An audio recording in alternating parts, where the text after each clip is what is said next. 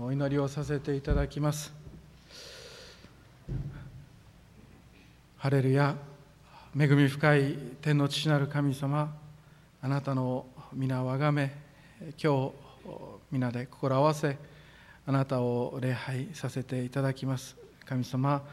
好みの幸いを覚えてあなたに感謝をいたします。見舞いに集い礼拝を捧げる私たちもまた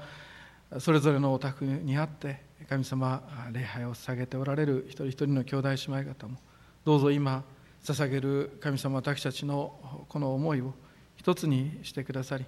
一人のお方に対して神様最高の礼拝をお捧げすることができますよう我々の心を今整えてください。杉し神様週の歩みまたこれまでの歩みの中であなたの御声にまた御言葉にかなわぬ歩みまた進められていながら届かなかったところ神様またあなたの身思いに反して犯しました罪どうぞ主よ私たちの罪を許しくださって主よあなたの豊かな恵みと御子を捧げてくださった大いなる憐れみのその贖いを通してその御子の血をもって私たちを清めまた許しそして神様御子の復活にあって私たちをどうぞ見舞いへと連れて行ってくださいますようにとお祈りをお捧げをいたします。主イエス様感謝をします。イエス様どうぞ私たちが罪悔い改めて再びこうして主にあって立ち上がります。今週を神様どうぞ主を祝してくださりお一人お一人見舞いに集いまた見舞いで礼拝を捧げる魂をあなたが明るくしまた元気にし明るく輝かせあなた方は本当は世界の光だとおっしゃってくださる。キリストの大きな恵みの御声を持って私たちを励まして世へと使わせてください。なぜならこの世はあなたを知りませんしやがて誰も働くことができない夜が来ます。それまでに神様私たちを清く整えそしてもっとイエスのことを知りイエス様が私たちのうちに住んでくださってご精霊の道からを持って私たちを進ませてくださり神様礼拝を捧げるところで満足してしまう私たちでありますけれどもそこにとどまらず世へと使わされてそしてあなたが願っておられることを進めていくことができるように導いてください。助けてください。お役に立ちたいと思います。しかし肉の力ではできません。ご精霊を豊かに働いて御言葉を持って私たちを励まし押し出してくださるようにお祈りをいたします。見舞いに集う兄弟姉妹方見舞いに礼拝を捧げるお一人お一人と共に心合わせイエス・キリストの皆を通してお祈りを捧げいたします。アメンおはようございます。感謝をいたします。今日こうして教会を立て上げるのは教会という題のもとでメッセージをさせていただきます。もう一度エペソの4章の11節12節先ほどお読みいただきました箇所読ませていただきたいと思いますがエペソの4章11節12節。こうしてキリストご自身がある人たちを使徒ある人たちを預言者ある人たちを伝道者ある人たちを牧師また教師としてお立てになりました。それは生徒たちを整えて奉仕の働きをさせキリストの体を立て上げるためです。という御言葉から語らせていただきますが教会を立て上げるのは教会。教会を立て上げることについてメッセージの題をつけさせていただきました。教会の話をしますし教会の成長の話をいたします。こうして開花のカナの園でもまたインターネットにおいてもまた今日こうして2階の礼拝堂においても共に主を礼拝を捧げています。私たち教会でありますけれどもその教会が成長していく話をいたします。でその教会の成長っていうのは量と質の両方のことであります。量と質の両方の成長が教会の成長です。日本の宣教の歴史の中で教会の質つまり清さですとかそれから聖書の知識ですとかっていうことよりも量をつまり救われて洗礼を受けるそして礼拝に集われる方々のその人数を大切にしたことがあったと思います。最近はどうかはあんまり詳しくは知らないんですがもしかすると日本の教会全体を見ますと逆に触れてしまって新しい人を招くとかそれから日本にいる本来クリスチャンにこれからなるべき人を教会に招いていくつまり選びの民ですよね。主がお選びになっておられる民が私たちの見た目には分からないんですけど山ほどいるわけですよ。そうした人たちを教会に招くということよりもつまり伝道よりもあるいは教会開拓よりもそうしたことに力を込めるよりも質に注目しているところがあるのかなと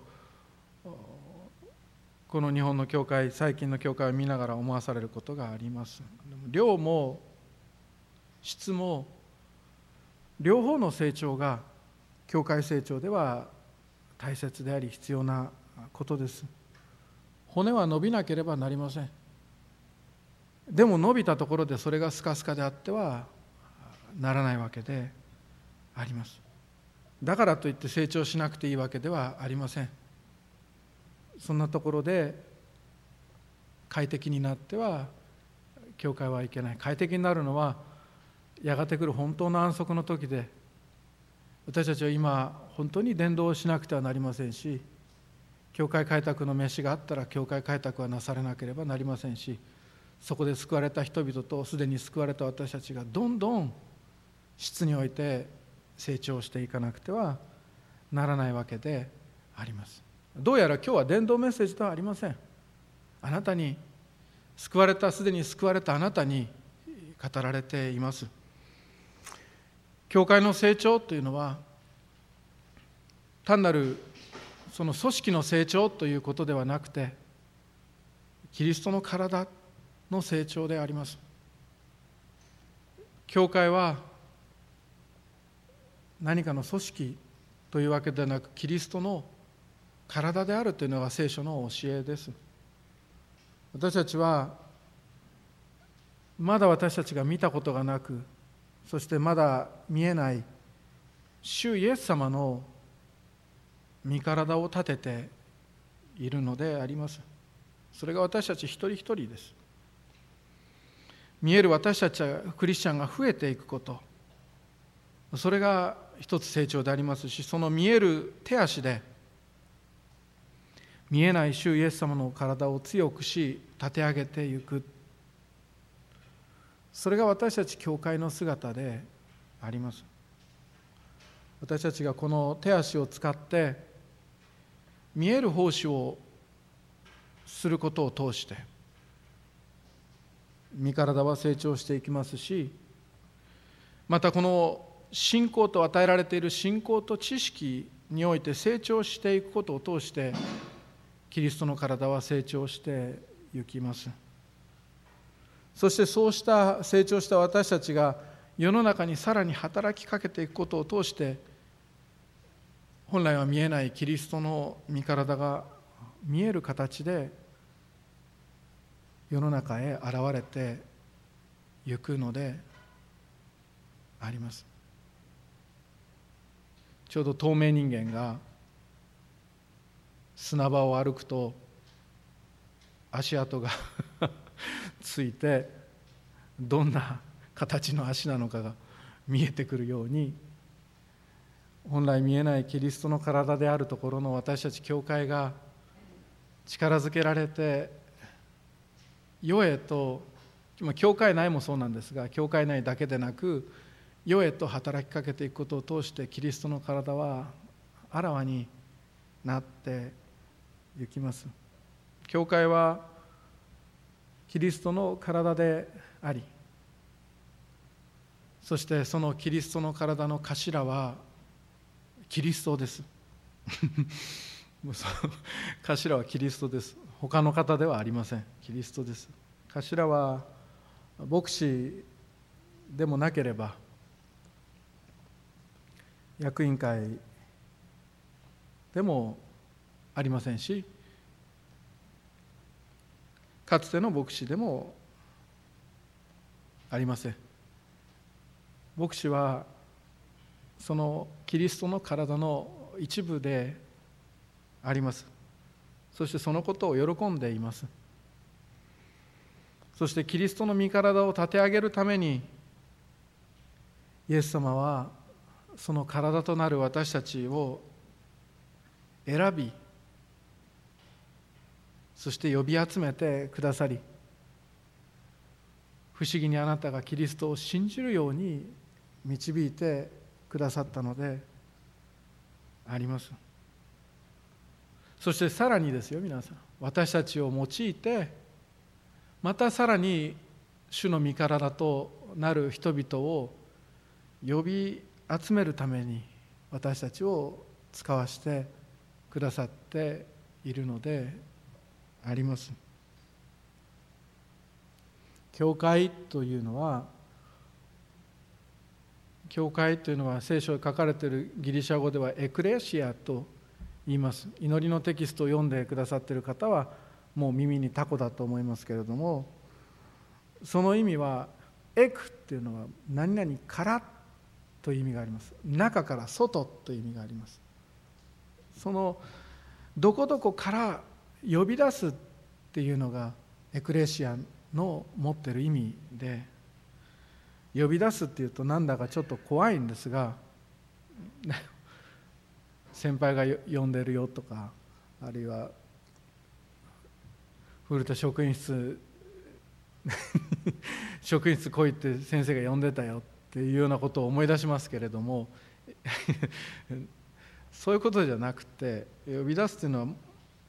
誘い出すとか招き出すっていう意味です。一緒にコーヒー飲もうよって呼んでくれたら嬉しいですよね。それと同じように神の国の一人になろうよとこう呼びかけられて私たちは救われてきました。そしてどこから救われたのかというと、そうですね。世から救われたわけであります。世の考え方から世が信じていることから出てくるように呼び集められた人々の集まりがそれが一幕教会であります。一幕教会だけじゃないですよ。当たり前ですけど。この地域の亀の上にいくつもある教会もそうですし世界中のキリスト教会がそうです。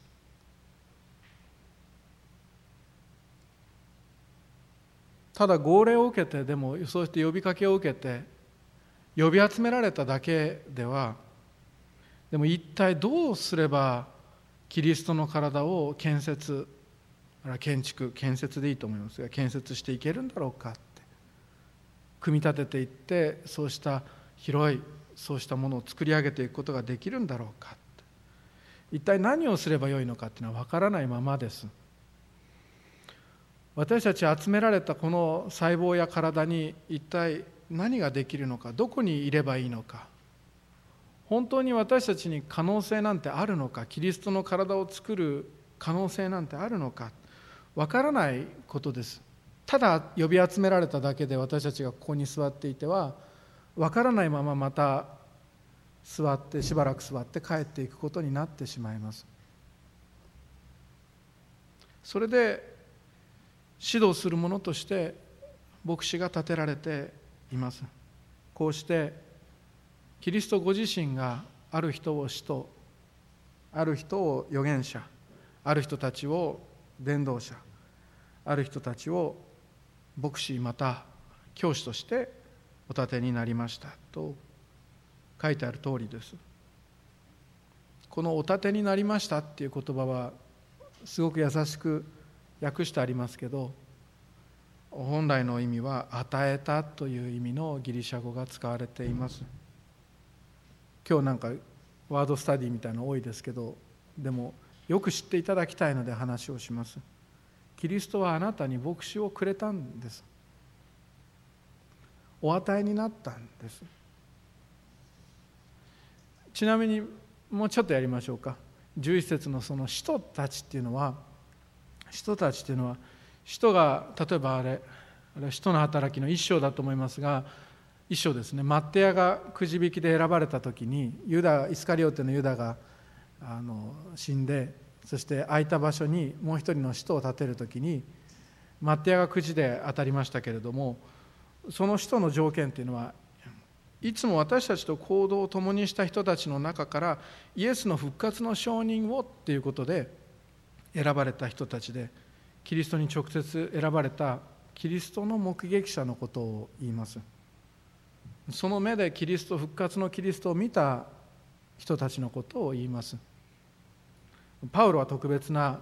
形ですけどでも復活のキリストに出会い復活のキリストを見ていますので違法人の使徒として資格がきっとあるんだと思いますがしかしその条件からすると使徒は今いません。いるはずがない。私たちに使徒はいますかって言ったらいます。いますけどそれは聖書の中にいます。その人たちの教えに私たちは従っているわけであります。自称使徒なんてのは一番いけない。なぜならキリストが任命するそれが使徒だからであります。また預言者というのは預言をする人です。でも預言っていうのは神様の御言葉を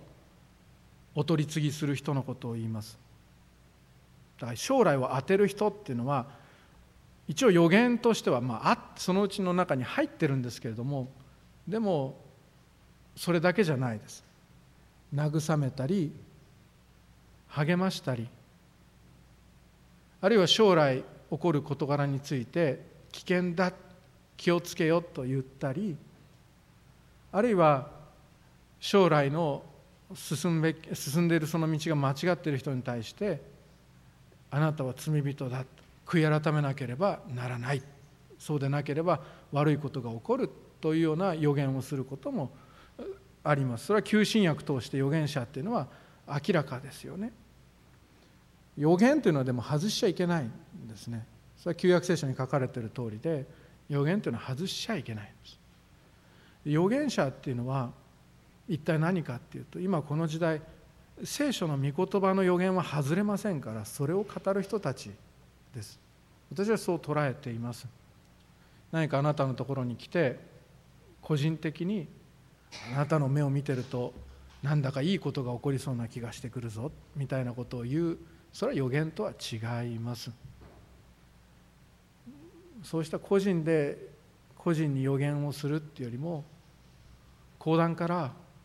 将来起こるべきことをはっきりと告げてくれることの方が正しい予言だと私は思います。預言者ってそういうことだと思います私たち市場教会はもし昨日今日来た人たちで今日初めて来た人でなければ将来起こることはきちんとお伝えしてあると思います。再臨があります。そして景挙があります。主が私たちを引き上げてくださり一瞬にしてラッパの響きとともに私たちを姿を変えてくださる。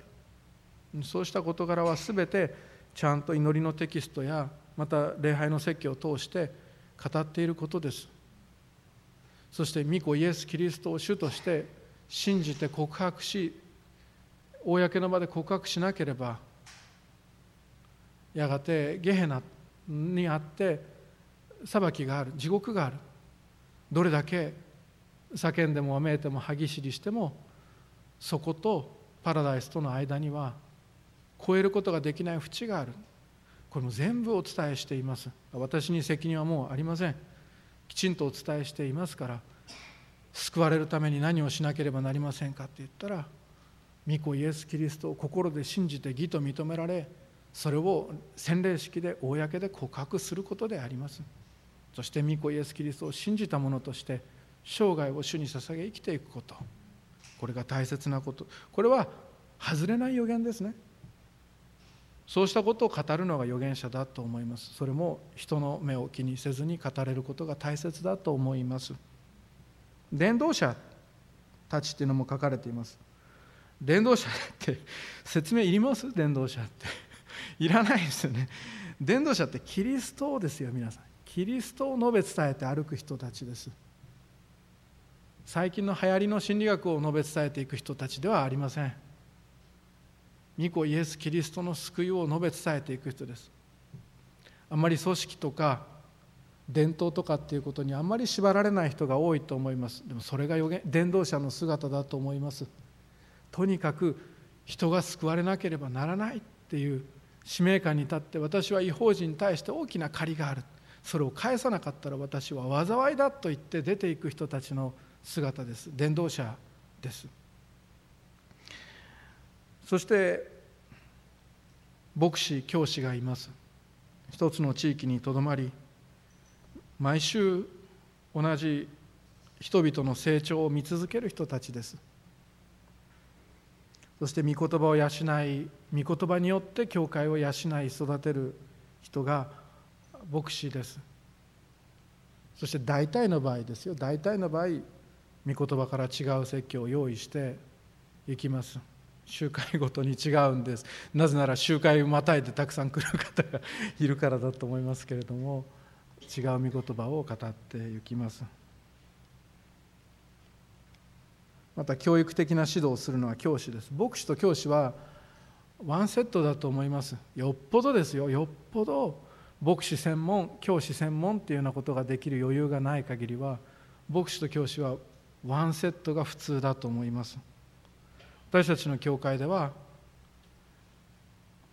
私や菅谷先生が聖書からまた預言書からメッセージをしまた牧会をし牧会をリードし参会や祈りのテキストやヤングミセスや祈祷会やまた教会教育奉仕者養成コースなどを通して教育を教師として繰り返しています。そうした牧師の教えを通して私たちは知るんです。教会の頭がキリストであるということを知るんです。そしてその頭なるキリストが身体をこの地球上に置きたいと思っておられるっていう具体的なメッセージを聞くんです。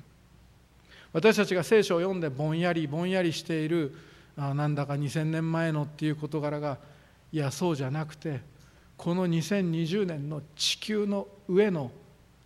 あれ今使わされているところは日本っていう国の中であれば日本という国で神はキリストの体を置き働かせたいと思っておられるっていうのを牧師を通して聞くんです。それがこの11節の意味です。キリストがその身体を動かして地球上のこの世界にインパクトを足跡をつけたいと願っておられることを私たちは牧師を通して知るわけであります。牧師はそのためにいます。そのキリストの体というのはクリスチャンの集まりであり教会であり教会は教会内と教会外とに対して働きかけるものだっていうのを牧師が話すから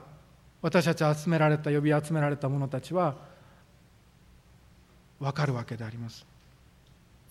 そうした教えを通して私たちはキリストが設計図を持っていることを聖書から知ります。完成図まで持っていることを私たちは聖書から知ります。そしてまるで未完成の大聖堂をずっと工事し続けるようにキリスト教会というのはもう2020年にもなったし信仰生活もだいぶ長くなったしこのぐらいでいいかというところを持たずに進んでいかなくてはならないことを牧師教師の教えを通して知るわけであります。そうした教えを通して私たちはその成長っていうのが人数などの量ではなく清さや信仰深さそうした聖書知識という質の両方における成長であることを知ります。どちらかでないっていうことも牧師を通して知るわけであります。そうした教えを通して私たちはそうしてそうした牧師たちの教えを通して私たちは呼び集められた私たちにも自分にもそれができることを知るわけであります。私たちの自分らしさっていうのは自分に与えられた得意技を通してキリストの体の建築に建設に関わり続けていくことでありキリストの栄光をそうして表すことであることを教えられてわかるのであります。雑多に呼び集められただけではここで講談に誰も立たず礼拝の間座ったままでそして横の交わりを通して久しぶりだねと言って帰っていくだけでは私たちは本当に自分がキリストの体の建設に携わることができるなんていうことは分からないままで帰っていくわけです。しかし牧師は立てられています。いやいや牧師があなたに与えられています。その牧師が言うのであります。生徒たちをあなたにはその資格がある生徒たちをあなたにはその賜物があるそうやってキリストの体に関わり続けキリストの栄光を表し続けていきましょうとその牧師は語るのであります。牧師というのは生徒たちを整え奉仕の働きをさせる存在であります。整えるだけではありません。知識でいっぱいにするだけで終わりではありません。奉仕の働きをさせるのが牧師の存在意義であります。私が私の話になりますけどいいでしょう今日は。私は私が礼拝の再開を決めたのが8月の20日だったと思います。でそうなんです。そのぐらい前なんです。結構前でしょ。菅先生とお祈りをしそしてごサインいただいてそして信徒代表と話をしそして了解をいただいて23日の日曜日ですよ。23日の誠実の礼拝から急に集まろうと思っていたわけであります。が2回お休みしてまたスイッチオンスイッチオフスイッチオンってやろうと思っていたわけです。奉仕の働きは当然間に合わない。司会は立てられないし総額もきっと難しいと思うそういう中で私がやると思っていました。そしてできる人が集まればそれでいいと思っていたことであります。しかしその週にあってそこで主の語りかけをお聞きいたしました。牧師を生徒たちを整えるんだという聖書のお言葉であります。一幕教会のみんなを整えて一幕教会のみんなに奉仕の働きをさせるんだよという主の身旨をそこから知るわけであります。私の体は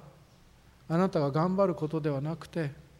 みんながそうやって働くことにあって見えるものになっていくんだと。私はあなたをそのために一番教会に与えたと私は聞くわけであります。あなた一人が8月の23日の日曜日に何百歩と進んでいくことよりも一番教会みんなで9月6日に一歩踏み出すことの方が良いことだと主は教えてくださったことであります。このメッセージいろんな方が聞いていることを思います。市場教会の方だけではないかもしれません。あなたがどこの教会に属しておられるのか私には分かりませんがあなたの教会の牧師はあなたに奉仕をさせるためにキリストご自身があなたの教会にくださった方であります。その牧師は教えを通して説教を通してあなたを整え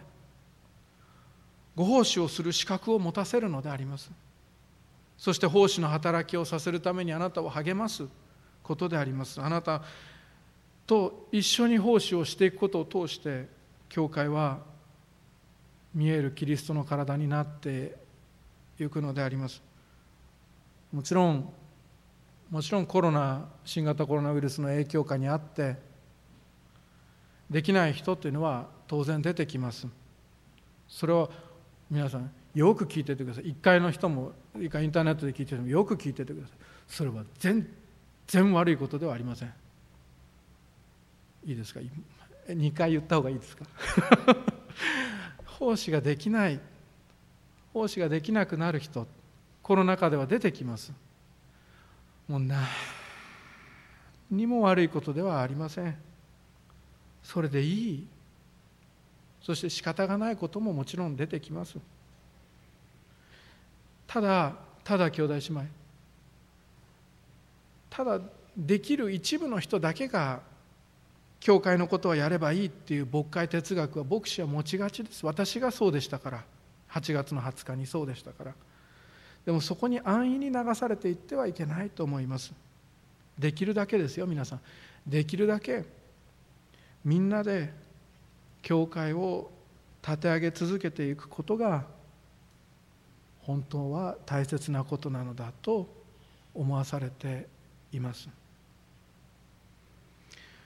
教会が私たちクリスチャンを通して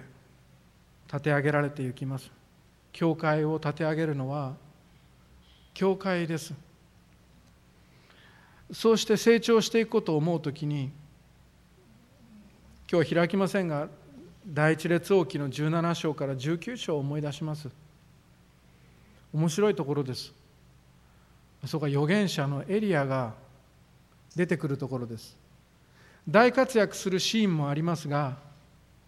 しかしほとんどの場合養われているところです。17章ではケリテ川のほとりに行きます。飢饉が起きたからです。干ばつが起きたからです。食べるものがないそのところで神様はエリアにケリティ川のほとりで肉とパンをカラスに運ばせて養ったことでありました。その後預言者のエリアは進んでいきますがシドンのツァレファテで預言者エリアは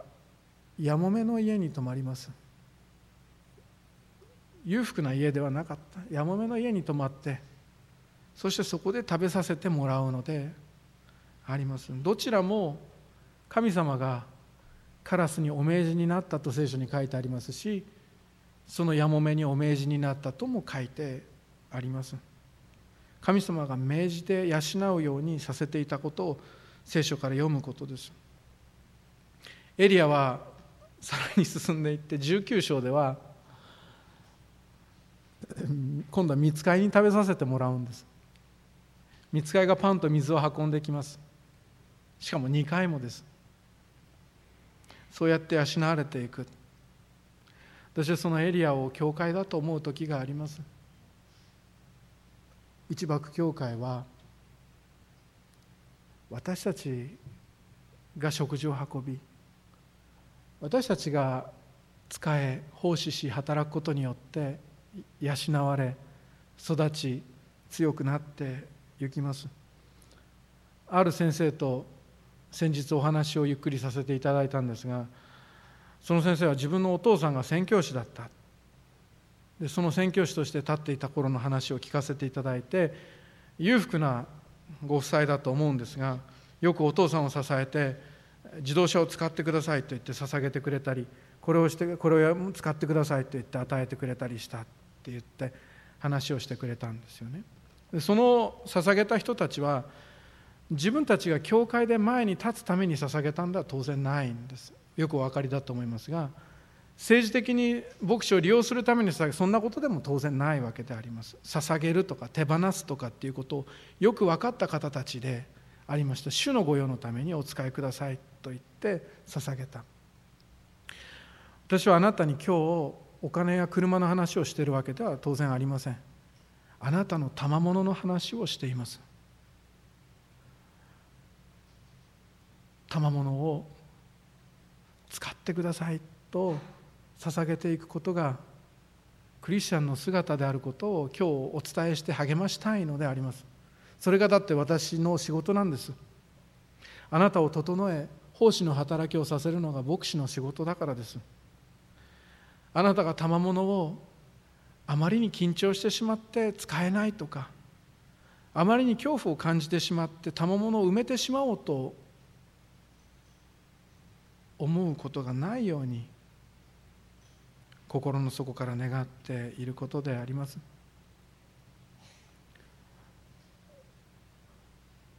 青年たちは分かるでしょうか？先日召された黒人の俳優さんいらっしゃったのご存知の方が中にはいるかと思います。なんだっけチャドウィック・ボーズマンですか？あの有名な俳優さんなんですが彼がでも彼はクリスチャンでそれを隠しませんでした。インタビューでこう語ったことがありました。私が神様の前に立つ時ほんの少しも賜物が残っていないことを願うって言ったんです。そしてこう言えたらいいと思うんだ。私はあなたからいただいたものを全部使い切りましたと。兄弟姉妹。兄弟姉妹。あなたの得意技って一体何でしょうか？あなたがあなたらしく教会で本領を発揮できることっていうのは一体何でしょうか？あなたが教会生活においてあるいは社会生活において生き生きとあなたを永遠に救ってくださったイエス・キリストのためにできる。何かとは一体何でしょうか。コロナの状況下でも教会を立て上げるのは私たち教会です。コロナの状況下でも教会の成長は止まりません。私たちは学び続け私たちは覚え続け私たちは働き続け救われる人はさらにさらに増し加えられていきます。その中で教会を立て上げる教会の働きは終わりませんし終わっていません。再臨までこの私たちの働きは止まらないのであります。世界中に教会は開拓されていくべきでありますし伝道と宣教は続いていくべきでありますし牧会と教育は続いていくのであります。確かに大きな会場を借りてコンサートをするっていうようないわゆる大衆伝道は難しくなった。だったらどうするんですか？次は個人伝道じゃないんでしょうか。もし私が皆さんを整える働きをそうした形で個人伝道を説教や講談を通してあるいはさまざまな働きを通して教えることができればとも願わされています。でも兄弟姉妹あなたにもできることがある。そうメッセージを聞きながらでも私が青年だった時のことを思い出します。私には何もできないと思っていた青年の頃のことを思い出します。そういうことを思う方にお伝えできると思いますが昔一幕の正解のどこかで多分藤巻藤巻じゃない藤本充先生だと思うんですが多分ですよ。アナトールというフランスの作家が書いた書いたあの「聖母と軽業師」っていう短編を紹介してくださったことがありました。それを思い出しました。軽業師っていうのは曲芸師のことです。ある曲芸師が修道院に縁あって入ることになった。しかしそこで気づいたのはそこで仕えている修道士たちが素晴らしい奉仕をその修道院で捧げているということに気がついたことでありました。何日も何日も過ぎて曲芸師はその姿を見て落ち込んでいきます。どうしてかというと彼にはそのような素晴らしい奉仕をする賜物が彼にはなかったからです。そうした暗い顔をしていた曲芸師ですがある日を境にある日を境に礼拝堂から出てくるたびに彼の顔が明るく輝いていることに他の修道士たちが気づくのであります。ある日そっと扉を開けて中を覗いてみるとなんとその礼拝堂の聖母の聖母マリア像の前でボールやナイフを使って曲芸をしていた彼の姿を発見するんです。彼曰くそれが自分にできる精一杯の奉仕だと彼は言うのでありました。しかし修道士たちはこれは不損だということで彼をその像の前から引き離しそして礼拝堂から引きずり出そうとするのであります。その時幻を通して聖母が袖で軽業師の目の涙をそっと拭ったのが誰の目にも見えたというお話でした。マリアは聖母ではありませんし 像もあってはいかんと思いますしそもそもこの話は作り話なんですがでも私はイエス様を思います。イエス様は同じように私たちが捧げるその精一杯の奉仕がいわゆるよくできる人と比べて比較にならないような事柄であったとしてもあるいは笑い話に上るような事柄であったとしてもイエス様は同じように私たちの捧げる精一杯の奉仕を喜んでくださるのであります。献金に当てはめても同じだと思っています。主イエス様私たちが捧げる精一杯の献金を喜んでくださるお方であります。どうしてこんな話をしているかというと私には何もできないという時期が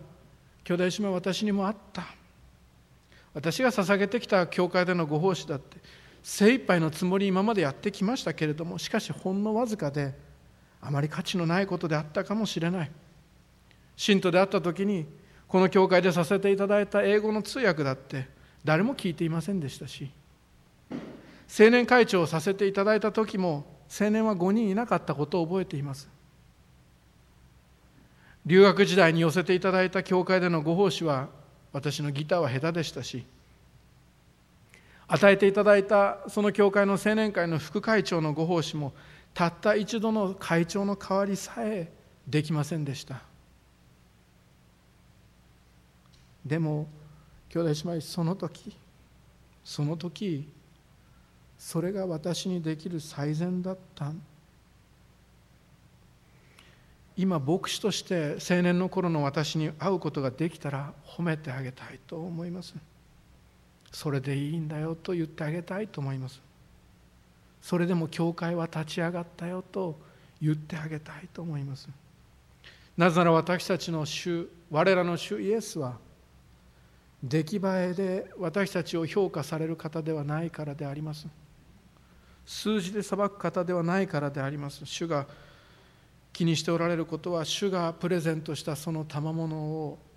またその機会をあなたが使ったか使わなかったこと